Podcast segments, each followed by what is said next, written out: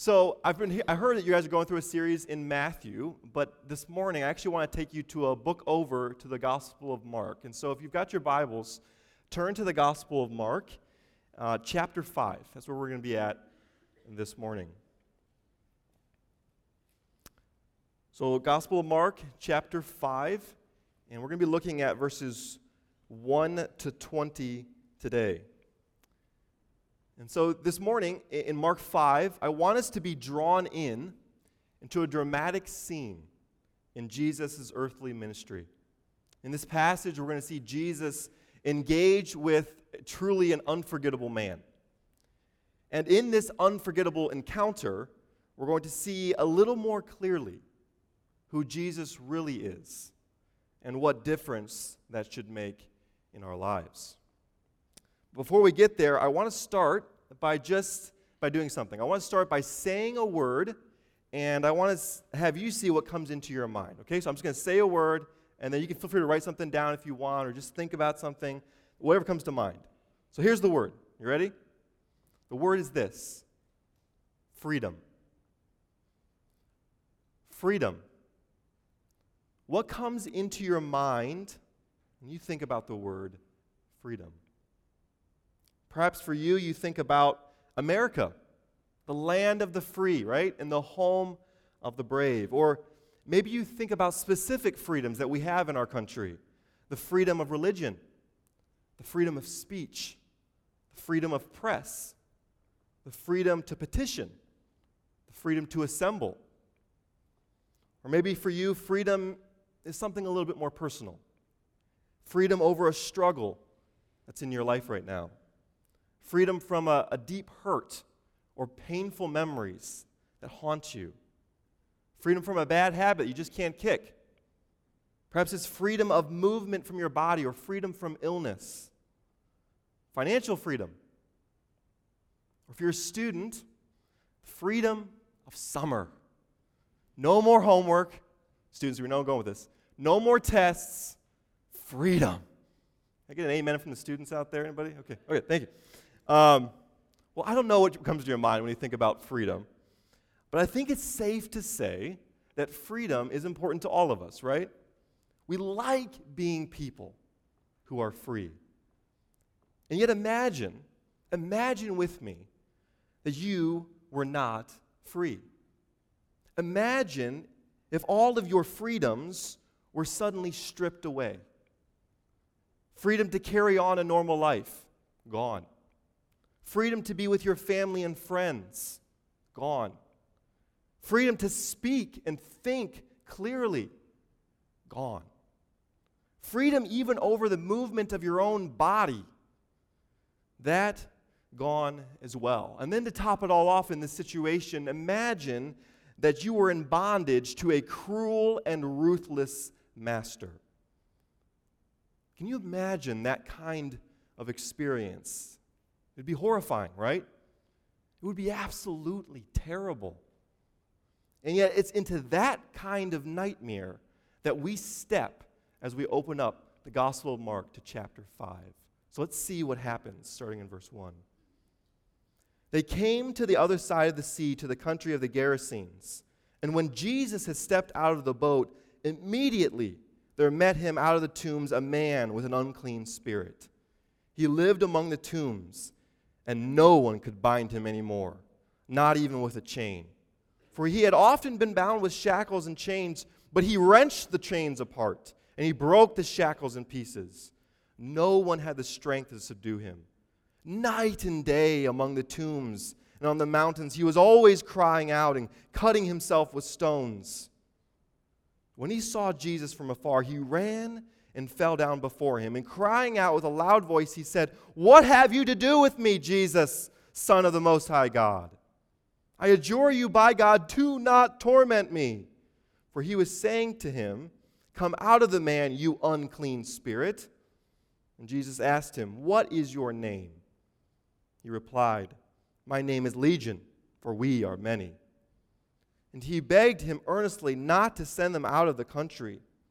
Now, a great herd of pigs was feeding there on the hillside, and they begged him, saying, "Send us to the pigs, let us enter them." So he gave them permission, and the unclean spirits came out and entered the pigs, and the herd, numbering about 2,000, rushed down the steep bank into the sea and drowned in the sea. The herdsmen fled and told it in the city and in the country, and people came to see what it was that had happened. And they came to Jesus and saw the demon-possessed man, the one who had had the legion, sitting there, clothed and in his right mind. And they were afraid. And those who had seen it described to them what had happened to the demon-possessed man and to the pigs, and they began to beg Jesus to depart from their region. As he was getting into the boat, the man who had been possessed with the demons begged him that he might be with him. And he did not permit him, but said to him, "Go home to your friends and tell them how much the Lord has done for you and how he has had mercy on you." And he went away and began to proclaim it in the Decapolis how much Jesus had done for him, and everyone marveled. Let's pray.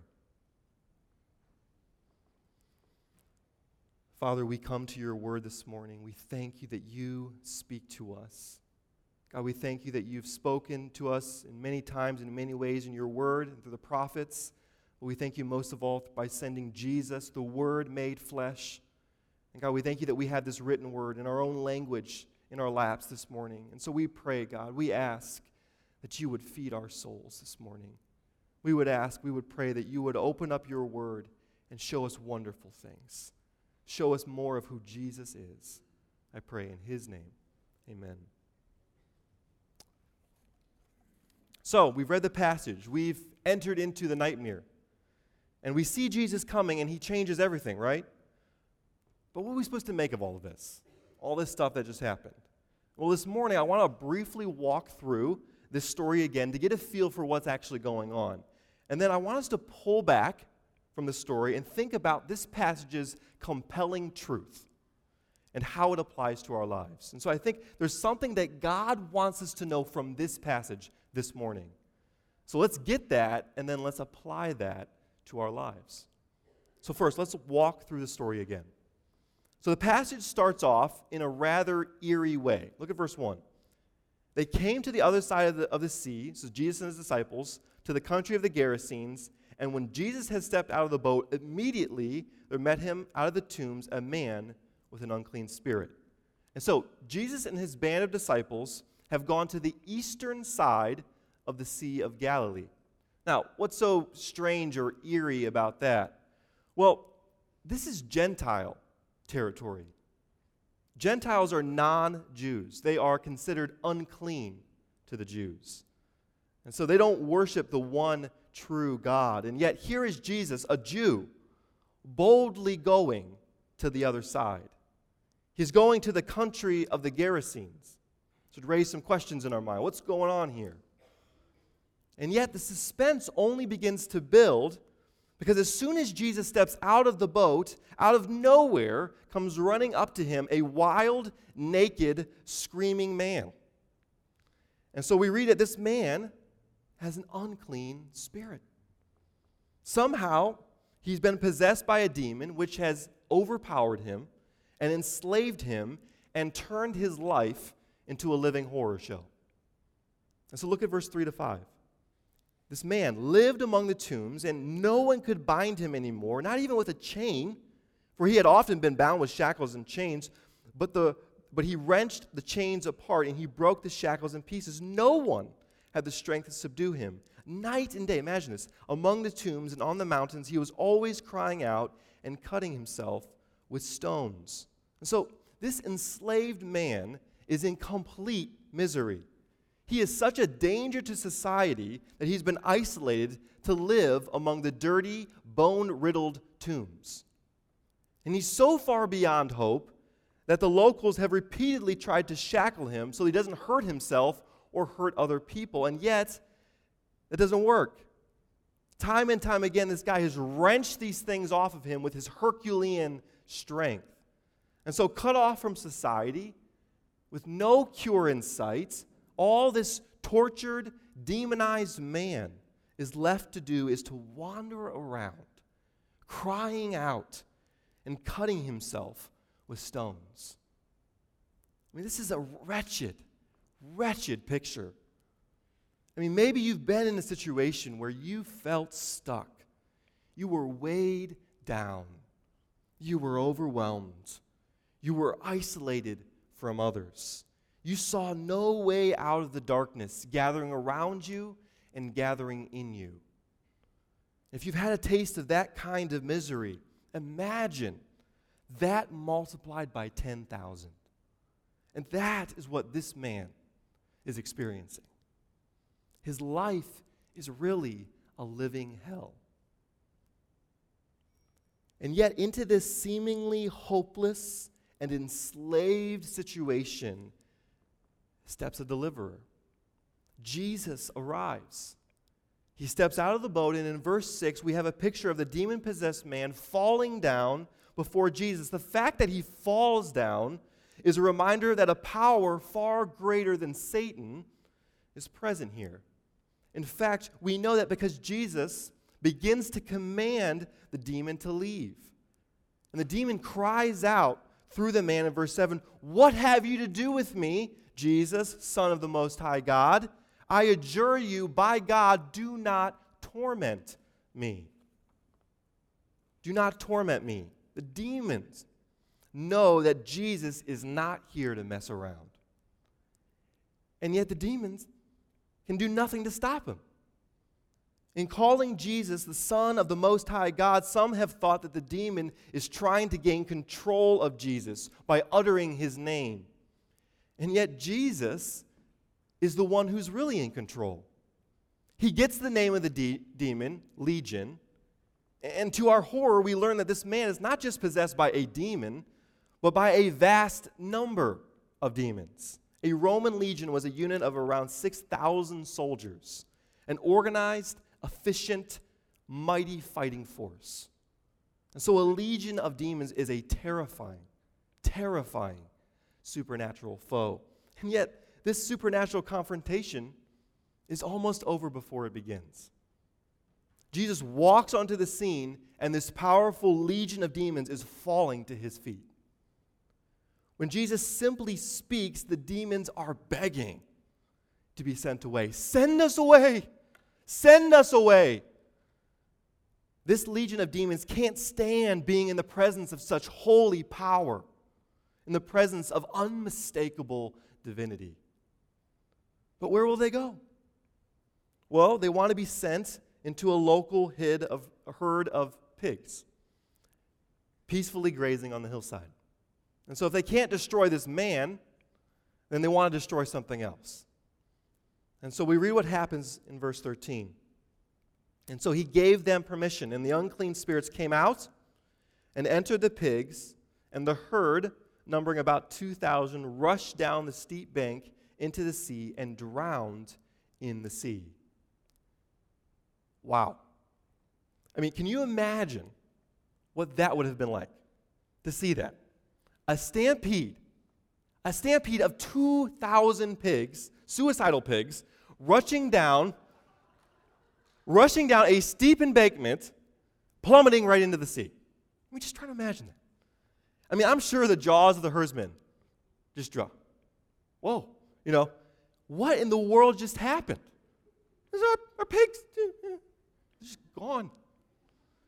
I mean, so these guys obviously run off to tell everyone what they just saw.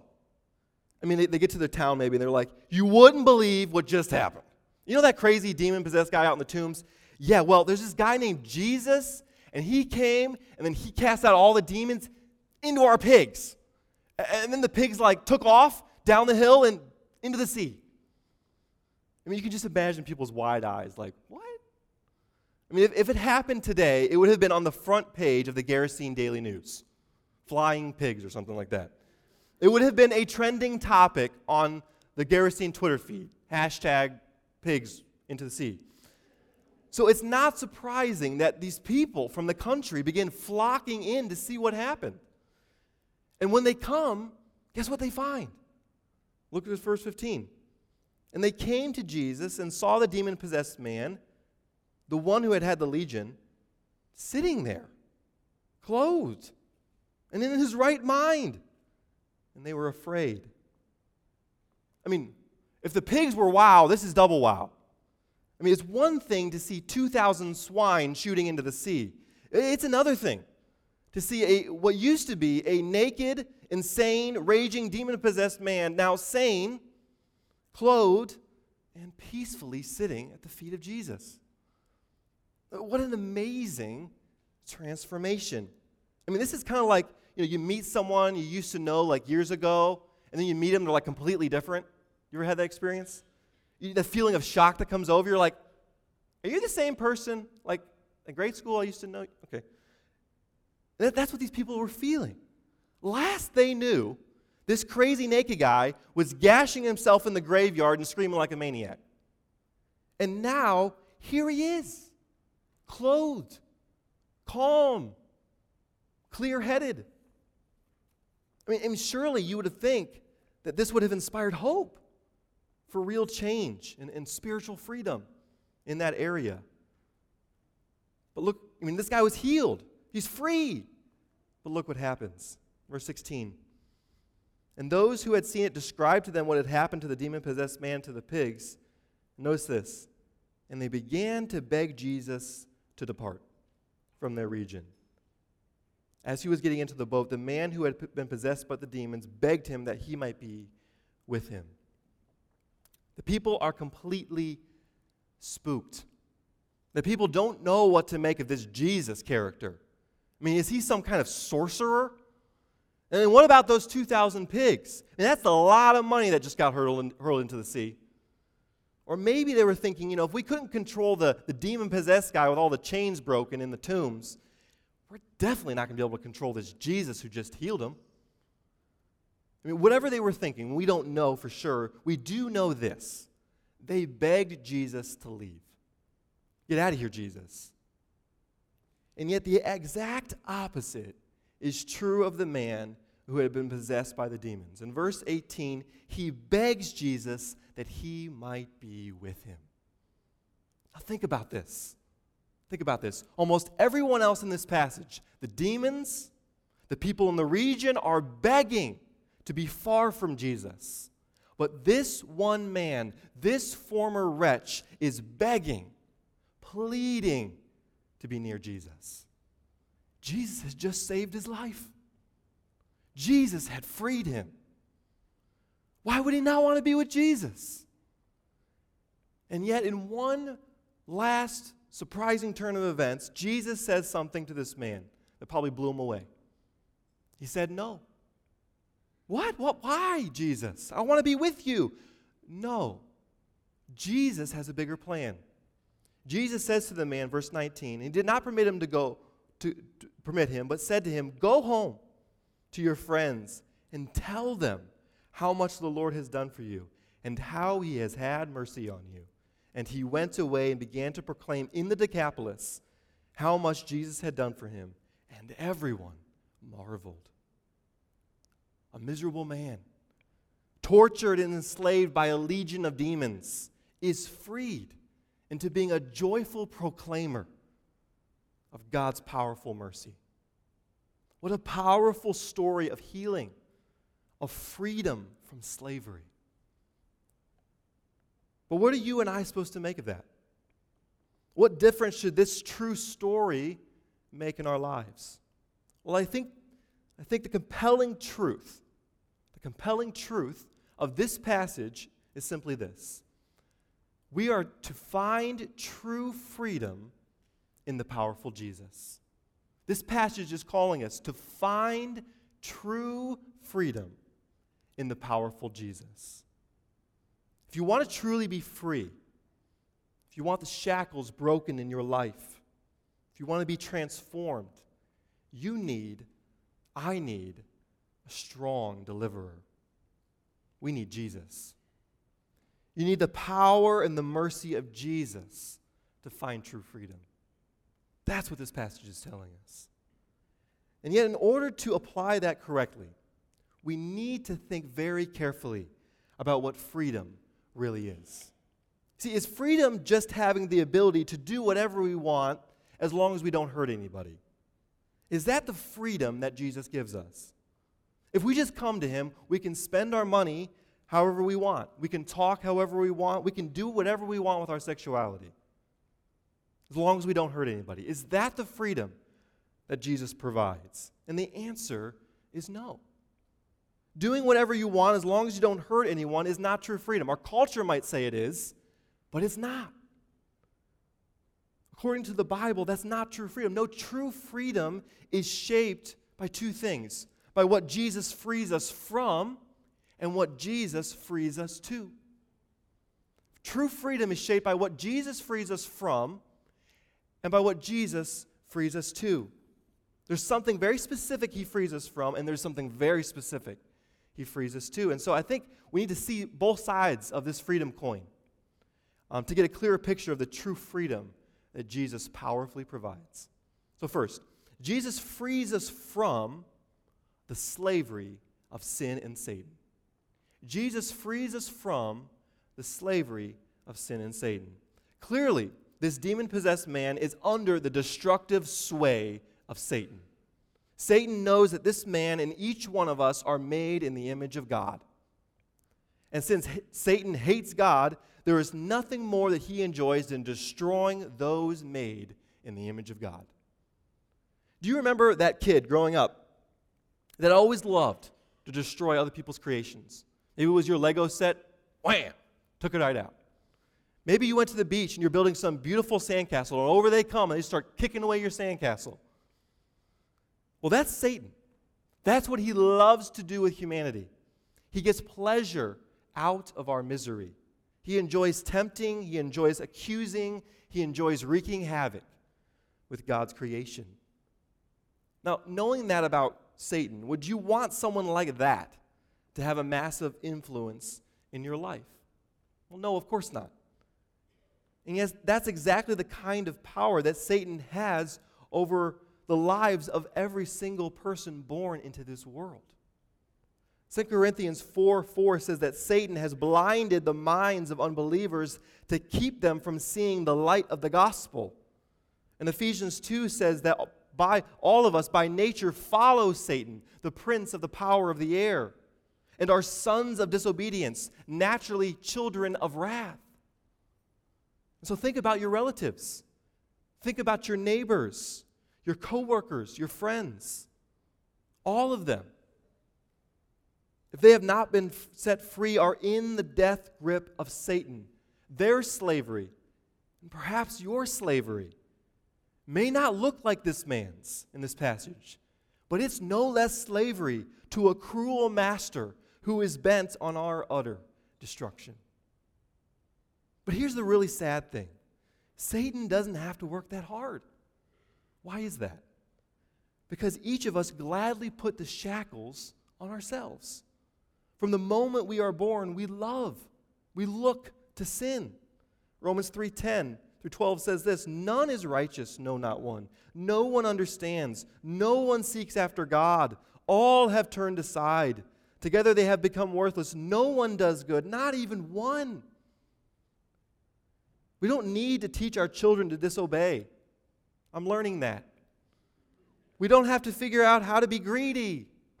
You don't have to have a tutor to know how to lust. It all comes so naturally because we are native-born slaves to sin. Jesus said in John 8:34, everyone who practices sin is a slave to sin. That's us. On our own, that's us, every single one of us. So do you see, each of us need to be freed from something. We need to be freed from the slavery of sin and Satan in our lives, and all of the consequences that come from that: guilt, shame, broken relationships, despair, death itself. The list goes on. We need true freedom. And that's exactly what Jesus provides. Jesus comes to free us. He comes to do what we cannot do. He came to break the grip of Satan on our lives. And just like this man, Jesus comes to make us whole, to put us in our right minds, to bring us near to God. And he does that.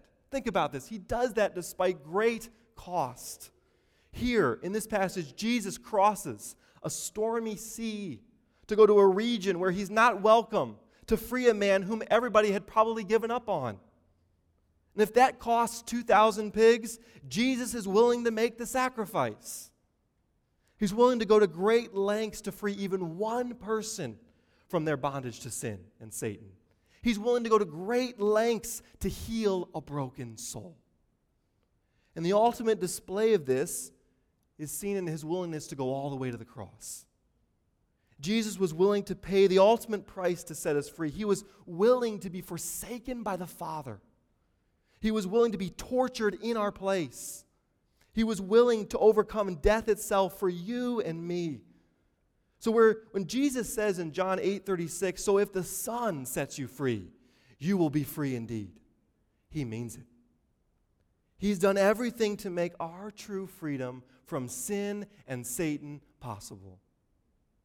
And so the question is, this morning, have you personally come to Jesus to find freedom? Let me encourage you today to pause and take a hard look in the mirror, to see the insanity of your sin.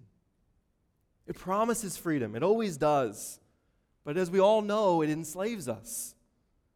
It only leads to misery in the long run. If not in this life, then in the eternity apart from God. There is no freedom in sin. There is only freedom in Jesus.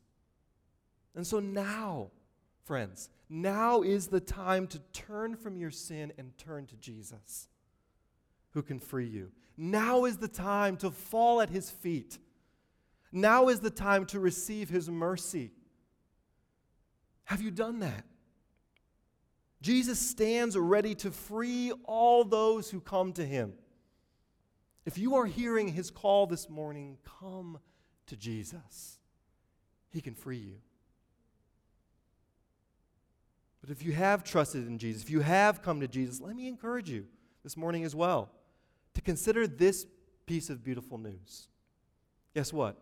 You have been set free. You're free. You're no longer, Christian, a slave to sin or Satan. You are a child of the Most High God. And that means you do not have to sin. You don't have to believe Satan's lies anymore. You don't have to live in isolation, struggling by yourself. You are a new person in Christ. The all-powerful God of the universe is at work in you. And every day he wants you to live into the freedom you already have in Christ. 1 Peter 2:16 says, "Live as people who are free, not using your freedom as a cover-up for evil, but living as servants of God." Live as people who are free. Believer, that is what you are now. You are free.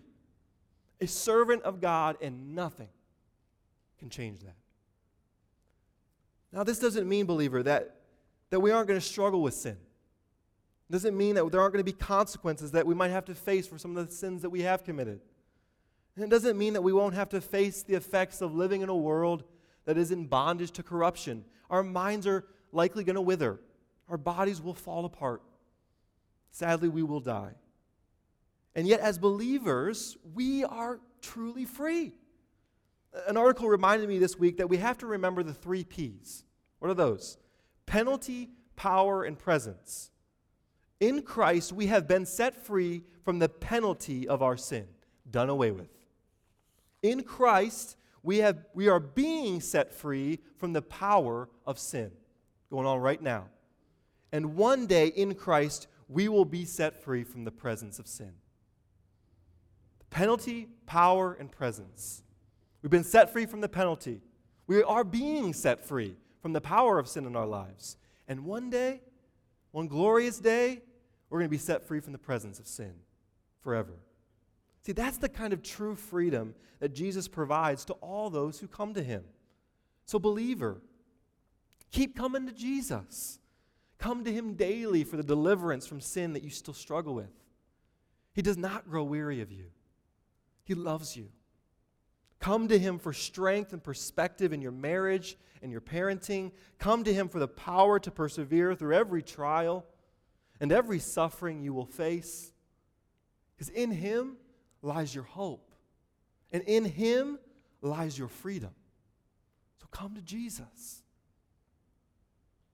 There's one more thing we need to see here before we close. Jesus not only frees us from something, he also frees us to something.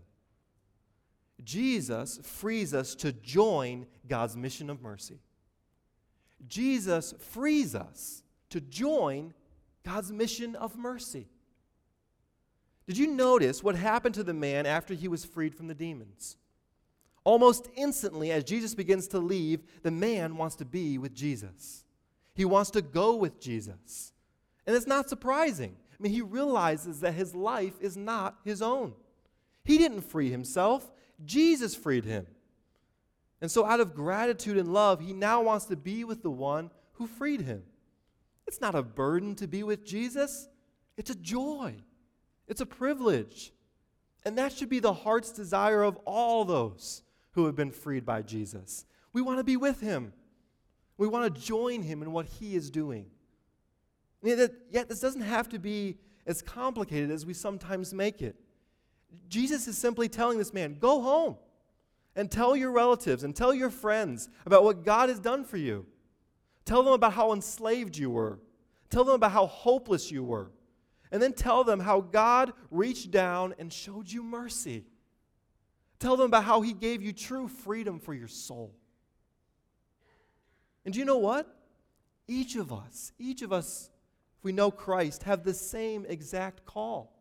In his sovereign plan, God has given us, each of us, a unique network of relationships that other people don't have. We have particular children. We have particular classmates. We have particular coworkers. We have particular neighbors.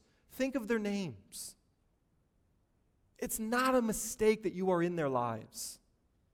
No, it's a unique opportunity. Those are the people that God wants you to go and tell about his mercy. So have you been set free, believer? Have you tasted of God's mercy in Christ? Have you been clothed in the white robes of his righteousness? Do you know of God's immense love for you in Christ? If so, then you have so much to share. You have had the mercy of God poured out on your life, and others need to hear about that. Others need to hear about the mercy that Jesus can show to them. And so maybe that will happen this week when you are taking out the trash and you talk to a neighbor. Maybe when you're putting your child to sleep at night, or at the lunch table with some classmates, or at a local Starbucks with a friend. Maybe there's someone you've known for a while that you simply want to invite to, hey, let's just read the Gospel of Mark one chapter at a time. Let's just see what Jesus is all about. I don't know what it looks like for you, but may God help each of us who have been freed to tell others where they can find true freedom. And that's only in the powerful Jesus. Let's pray.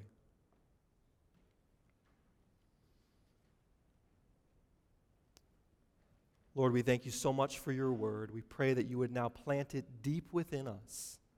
And we pray that you would produce much fruit for your glory and for the good of those around us and for the good of our own lives, God. We thank you for the freedom that you give us in Christ. Help us to live in that this week. I pray in Jesus' name. Amen.